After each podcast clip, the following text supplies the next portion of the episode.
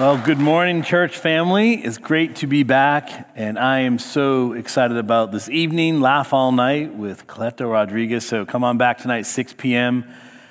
Bring the neighbors, bring the family, bring the dogs, leave the cats at home.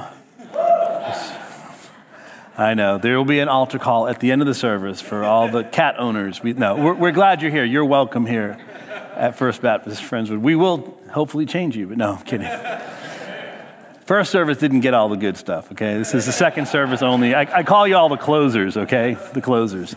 Uh, those of you joining us online, welcome. Uh, go ahead and pour me a double espresso. This is the second service. Glad we're together, and thanks for joining us. Uh, those in the balcony, uh, do you pay extra for those seats? Beautiful, beautiful view. It's great. I do want to take a moment as we kick things off, and I, I want to show you uh, some photographs of how your generosity is making an impact in Haiti your church through your missions giving. So thank you for your faithfulness in giving to missions through your church. You're building a church in Chateau, Haiti. So the next phase is the roof project will go on. Uh, there's a man standing over there to the side, uh, Pastor Franson. And it's beautiful to see what God is doing in this community. Uh, on the back of the building, there are two offices one for the pastor and one for the music team. You hear that? It was one for the music team. It's good. And uh, I was a worship leader for a while, so kudos to them. But the beautiful part about this, this church was engineered uh, post Haiti earthquake. We have built over 20 of these facilities. They're an open air structure, so if there's ever a crisis, they can exit immediately. But that's all engineered to the point uh, to sustain any severe threat of natural disaster. So it's been amazing. We've built over 20 of them. And so your church family, because of your generosity, allows us to do that. And uh, it's a beautiful testimony to the community because during the week, that church gets converted to be a dining hall for the children to eat lunch from the school there in Chateau, Haiti. Isn't that awesome? So, yeah, it's awesome. And uh, at the end of the service in the foyer, I have photographs of children only from the Chateau Church and School so if God puts it on your heart to sponsor a child with new missions, you can actually support one of the students directly from the church that you're building there. So thank you for your generosity and your steadfast commitment to reaching the neighbors here and the nations. Uh, and your generosity is seeing lives change. We say it this way at New Missions that together we are preaching the gospel because only God changes lives forever. And together we are making disciples because discipleship is the true measurement of success. So by establishing a local church, we're preaching the gospel. And then by bringing in these students and these children to be educated, we're helping to make disciples because each day at our schools, there's Bible class. Every week, there's chapel service. And so your giving is making that possible to help raise up this generation of Christian leaders. So I thank you. Would y'all put your hands together for that? Pretty awesome. Those of you online, just high five the screen. High five the screen. That's awesome. And today I have a message on my heart, and I, I just wanted to share with you that's really timely. I believe it's titled Contagious Attitudes. And I don't know about you, but maybe you have been asked this question in the last 18 months. Anyone been asked the question, Are you contagious, right? And, you know, it's very apropos here at this church because you all engineered the church so well. Because those that are on the sides, do you get the extra question? Are you contagious? I know. Are you contagious over there? You know, okay, you're not. Okay, good. I know, but it just seems like you know, very safe, very safe. You know, it's like we'll keep them on that side. Um, but nonetheless, we've been asked the question: Are you contagious? And right now, in the world in which we live, you know, it's really unfortunate that our attitudes can be contagious in a negative way. And as you can see in our world right now, there is a war going on physically, right? But the scriptures that I read teach me that we wrestle not against flesh and blood, but against principalities. And so there is a greater war that is happening right now. And that greater war is for the souls of your neighbors, your coworkers, your sons, your daughters, your friends.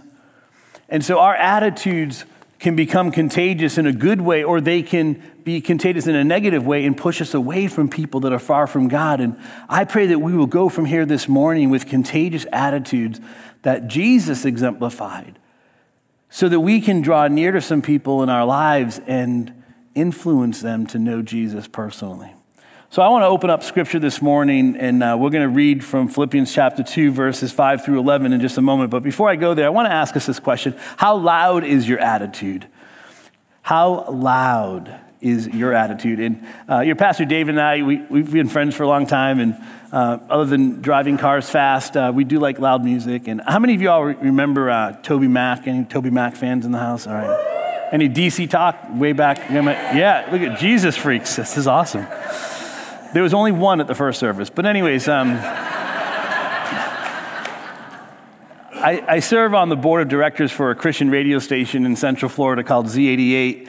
And they're a family of radio stations around the state. And they were celebrating their 25th anniversary. And they brought in this artist, Toby Mac, to help kick off the 25th anniversary. And so he was spinning some tracks on a new project. They had the subwoofers, and it was cranking, pumping up loud. It was awesome. So I get in the car, and, you know, I drive a Subaru WRX uh, six speed. And, um, you know, pump up the jams, pump up the jams, and driving fast and loud. So if I got pulled over, I would tell them it was DC Talk. Anyways, and so I get home, and so I want to crank up the music. And at home, I have these speakers that are all connected through the Wi Fi in our home. And so, like, every room got a speaker. I'm pumping the jam, Toby Mac cranking to rip the roof off. This is awesome. And then my wife gets home. So it's like, you know, shut off the music, you know, quiet it down, time to eat dinner and then time to go to sleep. And I don't know if I, I, can just talk to the husbands for a moment. Sometimes when my wife can't sleep, she leaves the bedroom and she goes out to the couch. And she'll lay on the couch and she'll start watching TV to kind of help shut down her mind because she's in the medical field and it's always like hyperdrive. And she likes to watch crime shows, right? So I'm laying in bed, sleeping, and all of a sudden I get woken up, smash, crash, because there's a speaker right next to the bed. And I'm like, who's breaking into the house? And I'm like running out to the kitchen, and there's my wife. She's unplugging speakers from the kitchen counters because I got speakers everywhere. And she's like, it's too loud. And she didn't know how to shut them off. So she's unplugging all the speakers. And sometimes that is what happens in our lives. Our attitudes are so loud in a negative way that people want to unplug us from their lives. Now, last night I had dinner with your pastor, David and Brandy. They've been longtime friends, and we're over there at Rudy's eating barbecue, praise Jesus. And, you know, when, when you're with a friend and their attitude is contagious in a good way, you don't want to unplug them. You, you want to spend more time with them. I mean, like, you know, you're leaning into the conversation. You want to be with them. It's, it, their attitudes are contagious, right? And you know those other people that you just like unplug them from your life, unfollow, unfriend, like delete, you know, straight to voicemail. Oh my gosh, there's the negative. Negativity showing up at the front door. And so today, I hope that God will help us reshape our attitudes to model the attitudes of Christ. If you turn with me to Philippians chapter 2, in, in verses 5 through 11, we're going to read this together. And just to give you a little backdrop to this letter written by Paul, he was in prison in Rome. On his third missionary journey, he planted a church in Philippi. And while he was in prison, he wrote this letter. And this letter was out of affection versus his other letters were really out of desperation or caution. This letter was out of love and admiration for these people at this church. And this morning, coming to you here at First Baptist Friendswood, I feel that this message in my heart is really a message out of admiration and affection for you and your church family. That you all would embody these attitudes of Christ as, as you become contagious in a good way. Man, I, I wish I could be here for that lemonade and lawn chairs. I mean, it's just going to be so contagious in a good way. It's going to be great. Unbelievable. I, I love stuff like that. And so Paul's writing this letter from prison. Now, I just got to go on the record. If I were in prison in Rome, I would not be writing a letter of affection to Pastor David and the church family and friends, but I'd be like writing a letter of desperation, like, DoorDash me some pizza. you know, I have been to Rome and it's like pasta and pizza time, but so the context of this is really one of love and wanting to give to them this message in Philippians chapter 2, verses 5. Let's read it together you must have the same attitude that Christ Jesus had. Now, Paul was very clear on this. There wasn't a wavering of, hey, have your version of it or your opinion of it. It was to have the same, everyone say with me, same, same, same attitude that Christ Jesus had. Though he was God, he did not think of equality with God as something to cling to. In verse 7, Instead, he gave up his divine privileges. He took the humble position. Stay with me, humble. We'll talk about humility in just a moment. I, be- I believe it is a superpower for us to have the attitude of Christ. He took a humble position of a slave and was born as a human being. When he appeared in human form, he humbled himself in obedience. See, friends, a lot of the world wants to teach us an attitude of arrogance. And they want to teach us uh, this attitude of being in charge. But you had the Son of God humble himself in obedience. Another word I would use there is submission or surrender to God. And he died a criminal's death on a cross. Therefore, God elevated him to the place of highest honor and gave him the name above all other names. We sang about it this morning. That at that name, every knee should bow in heaven and on earth and under the earth. Let's pray together. God, I thank you for your scripture that is speaking to us today. But Heavenly Father, may we not just know it, but dear Lord, may we obey it and may we live it for your glory. And all God's people said, Amen. So I want to bring to the surface today some of the attitudes that Christ exemplified for us as Paul beckons to the church family in Philippi that you would have the same attitude as Christ. And the first is this is that Jesus was relatable. He practiced kindness. Now, Uh, we could all ask this question what does kindness feel like? Does, you all know what it feels like, right? What does kindness feel like? Because we know the opposite of it, right? We know that, that, that rudeness and just that icky, sticky kind of like attitude people can have where, you know, they're just not treating you with that respect. And, but, but what does kindness feel like? We know what it feels like. I mean, if we could step into the moment when Jesus was at the well with the woman and he approached her with kindness. Even though the history and the story was one of brokenness and maybe shame or, or guilt, Jesus was kind, even though, you know, the other teachers of the law wanted to throw rocks, and Jesus was like, no, we're going to show kindness. We, we know what kindness feels like. And maybe there are some people in your lives that you want to throw rocks at. and Jesus is saying, now maybe you should be kind to them. Now, I, I I like getting my oil changed in the car because I excessively use the windshield washer fluid. And my wife has told me many times, you're the only one I know that can empty the tank of the washer fluid. Now, I know, gentlemen, you're probably thinking, because there's some smart guys here, I can tell, you're thinking, Tim, you know you can pop the hood and fill up that washer fluid yourself, right? but there's something about going to get the oil change, and I, I just love leaving the dealership and flipping the lever, and it's like, yes, full washer fluid tank. So I went to get the oil change. I'm leaving, and you know, I'm like, all right, here we go. Pull the lever, no washer fluid. So I get home, it's like, you know, I got to chill out the attitude for a minute. And I'm thinking, I'll wait a day, I'll call tomorrow. Finally, I call the next day. I have to call, I have to tell them. So I call and I say, hey, just want to let you know. Yesterday I was there for an oil change and they did not top off the washer fluid. And the guy on the, on the other end of the line said, Let me patch you through to the manager. I said, No, sir, this isn't a crisis of any sort. I said, I just wanted to just call and let you know. He goes, No, no, no, he's going to want to hear this. So he patches me through to the manager.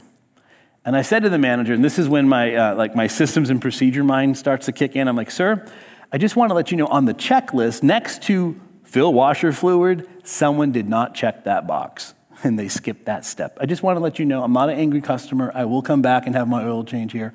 Just wanted to let you know. And his response to me was, Thank you for being so kind. Next time you come in, the oil change is on us. You see, friends, we, we all can raise our hand. We all know what kindness feels like. But what impresses me about kindness, and when I think of the life of Christ and how he was kind to people and he remained relatable to them, is that it really gives us access to people. And so our kindness is an attitude that can become contagious. And so may we exemplify that. And one of the ways we can do that is simply by holding the door open for someone. Now, as we go from here today, if we would take this one action to heart, we're going to hold the door for someone at the coffee shop or at the barbecue place or tacos. Lord, I pray for tacos. Tacos today, wherever we're going, you know, just plant the seed, plant the seed. You know, hold the door open. And they'll look at you and they'll go, wow, thanks for the respect and the kindness. And they're almost shocked that you held the door open for them. But, but I want to take it a step further, lean in on this for a moment. We need to hold the door open for someone spiritually. Because there are people in our lives that we know that are going through pain, they're going through hurt, they may be in a season of darkness or, or confusion, and they're stuck in a tunnel somewhere. And you and I have already walked through that tunnel, and we can hold the door open for them spiritually and show kindness, not judgment, and say, hey, keep on walking, keep on walking. You holding the door open for them spiritually allows you to introduce them to Jesus because Jesus can meet them in that point of pain and change their lives forever. Versus us shutting the door on them and leaving them there and going, there's no hope for them. You see, I've been down village paths that ended with a voodoo temple in the middle of the village where there was no hope. There was no well, there was no church, there was no school. But we began to hold the door open for these villagers by establishing churches and schools and drilling wells and seeing people flourish because there's hope in Jesus. Amen? Because there is a war going on today. But our kindness can open that door for someone. The second attitude I want to bring to the surface today that Jesus exemplified for us was that Jesus was approachable. He practiced humility. We read in Philippians how he humbled himself in obedience. You know, when you think about entitlement and you think about, I deserve this, Jesus, the Son of God, could have simply said, Are you kidding me? I mean, this is the task I've been put up to, but out of obedience, he humbled himself and went to the cross for us. And I don't know about you, but I've been in the room with people that you could smell from across the room that were arrogant. You know what I'm talking about, right? You, you, get there and you're like, oh boy, there they are, right? You know, I mean, the stench, just the arrogance, just that attitude. And I don't believe that arrogance is a strength. I believe it is a weakness. And that humility is really a, a superpower for us spiritually in people's lives. Because I know Pastor David has whispered in my ear and bragged about some of you on the just the progress and success and opportunities that God has opened up for you. And we can be in a room and somebody can look up to you and go, You're that person that did what? I can't, you, I, it's good to know you. And, and then the next question is Are we going to be arrogant or are we going to remain humble and, and teachable and approachable? And, and people then want to be near us as people of Christ, or are, are they pushing us away? And see, Jesus practiced humility. It makes me remember a man by the name of Jim, who my father was good friends with. Jim is from California, and my dad passed away 15 years ago. My dad told me, You may never know the net worth of this man. He is so humble. And I would travel to California to speak and would stay at his home and Jim and I began nurturing a closer friendship, and he's now serving on our board of directors for New Missions. And I'd be back at his home to spend a few nights. And one of those occasions, he said to me, Tim, I want to take you out to lunch today. I'm like, oh, thanks, Jim. That's kind of you. And then he says, no, no, but I want you to drive. Now, you know, David and I like fast cars. I'm like, this is great because he has a Tesla Model S. So we get in the car. He's like, oh, go ahead, punch it, right? And then my head like falls in the back seat. You know, I put my head back on, and we keep on driving. He's like, now push the lever, go autopilot. And now the car's like driving me through Southern California roads. I'm like, this is amazing. Like, the future is now, and the Jetsons have arrived. We go to lunch, and um, Jim and I begin having conversations about our kids and talking about the spiritual impact in their lives and what's happening. And, and I coined this phrase about this man he has a confident humility.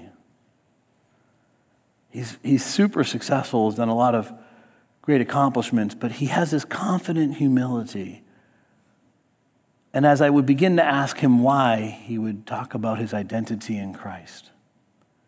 You see, friends, when, when your identity is in Christ and you know Jesus, you don't have to prove to the world something you've done because you know who has done it all. And so we don't have the arrogance. We have this, this confident humility. And, and so we can be in a room and we can be approachable.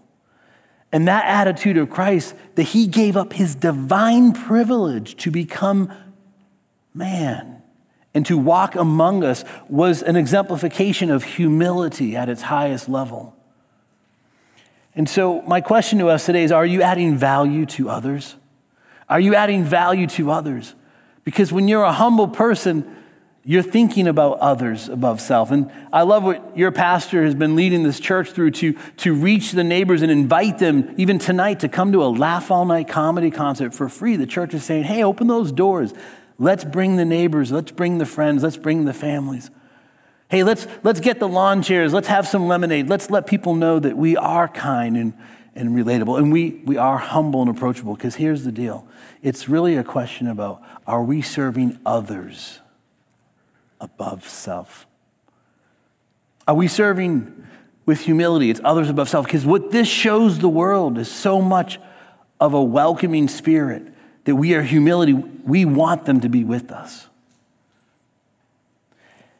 The third attitude that comes to the surface for me today that I want to share that Jesus exemplified for us is that Jesus was thankful. He practiced gratitude. Now, I'm Italian and, and my love language is food, okay? So, you know, Jesus in Scripture, before he fed the 5,000, he gave thanks. Before the Last Supper with his disciples, he gave thanks. And Jesus gave thanks on many occasions to thank his Heavenly Father. And he practiced this gratitude. And, friends, for you and me today, we can practice gratitude and thankfulness. And it's an attitude that becomes contagious versus the attitude of complaining or not feeling you have enough or, gee, comparing ourselves to somebody else and being bitter or jealous. So, my question is who are you thankful for? We sang earlier, I'm thankful for Jesus, especially as we come into this Resurrection Sunday, Easter season, we think about Jesus and his sacrifice. I'm thankful for Jesus. But, but maybe there's somebody personally in your life, a person, someone you know that by name you can say, I'm, I'm thankful for that person. In the last uh, year or so, there's been somebody new in my life um, that I'm a little extra thankful for. And her name is Sydney Queen. She's now known as Sydney Queen DeTellis. She married my son now, can I talk to the dads for a moment? Dads, you know, you got a daughter, you're like, she's a princess, she's amazing, she's perfect, she's wonderful. But then you have a son, you're like, dear Lord, I just pray somebody one day finds my son, takes my son away. I mean, you know, you're just like praying really hard, you know, because like we know all the flaws of our boys, but the ladies, the girls, we're just like, you're awesome, you're, you know. And so Luke and Sydney got married, and I've been extremely thankful for Sydney Queen. And Part of the reason is, is that my son, I'll never forget this day. I was at a conference with a pastor friend of ours in Branson, Missouri, and I get the phone call that Luke was having a mental breakdown. He was a freshman in college in Chattanooga, Tennessee. And I found myself on the first flight to Chattanooga, and I, I get into that hospital, and there's my son in a room, he's shaking, he's scared. And I looked at my son. I said, Luke, I love you. God's going to get us through this. And he was scared and nervous, and thank God he came through that dark season of his life. And um, Luke and Sydney wrote their vows, and she said, If Luke can love God as much as he did during his darkest of days, I know that Luke can love me. And uh, I just want to say for a moment if there's anybody here, if you're watching online, or anyone that has gone through or going through anything related to any mental health battles, any depression or threat of suicide, or whatever it may be in your heart and pain you're going through, I just want to look at you today and I want to tell you that I love you and I know God's love is greater than your fear. And my son, uh, he got a new job this January. Thank you, Jesus. You know, you, you thank God when he gets married. You thank God even 10 times louder when he, when he gets the jobs, right? You know? Praise the Lord. but, friends, um, I'm thankful for Sydney Queen. They met at college ministry at church, so kids stay in college ministry, stay in student ministry. Okay, it's a good thing. It's a really, really good thing. Can, can I tell second service something I didn't tell first? At my son's wedding, let me talk to the young people, anybody under 20. As a dad, it was a proud moment. But the greatest reward was after the ceremony. When my son and his new bride stood in a little room in a cabin at this park in Tennessee, where the college ministry team laid hands on them. And it was the student ministry and the college ministry that grew up with them and loved them through all this crazy of life. And so, just to those that are under 20, mom and dad, if you have a teenager that's not here today, please bring them. And, I'm crying up here. Get them plugged in because this is not only the safest place, it's the best place to be. Because the people around you are going to make you stronger because they love Jesus, they love you. So I'm glad you're here. Would you all put your hands together for the young people in the room? Man. Whew. Okay. Brandy, you can tell the office I was just crying like a baby on Sunday. See, gratitude is the foundation for happiness. Now, Tim, that may sound like a self help thing I'm saying up here. No, no, let me, let, me, let me take you into this for a moment. I grew up in church, went to summer camp, got saved. You know, Bible teaches me that the fruit of the Spirit is peace, love, and joy, right? See, the world wants to sell us a, a temporary happiness. So, you know, Lord willing, we'll get some ice cream sometime between now and tonight, you know, and I can have a moment of happiness, right? You know, about 10 minutes of that ice cream. Yes, I'm happy. But you can experience the peace and joy of Jesus in your life, and that's supernatural. See, it's a peace that passes all understanding. And so, our gratitude that we have, it's the foundation for this happiness in Christ that we find that is supernatural. It's not a happiness that the world wants to give us temporarily. I mean, look, the barbecue last night was awesome, but you know, that was like 15 minutes, you know?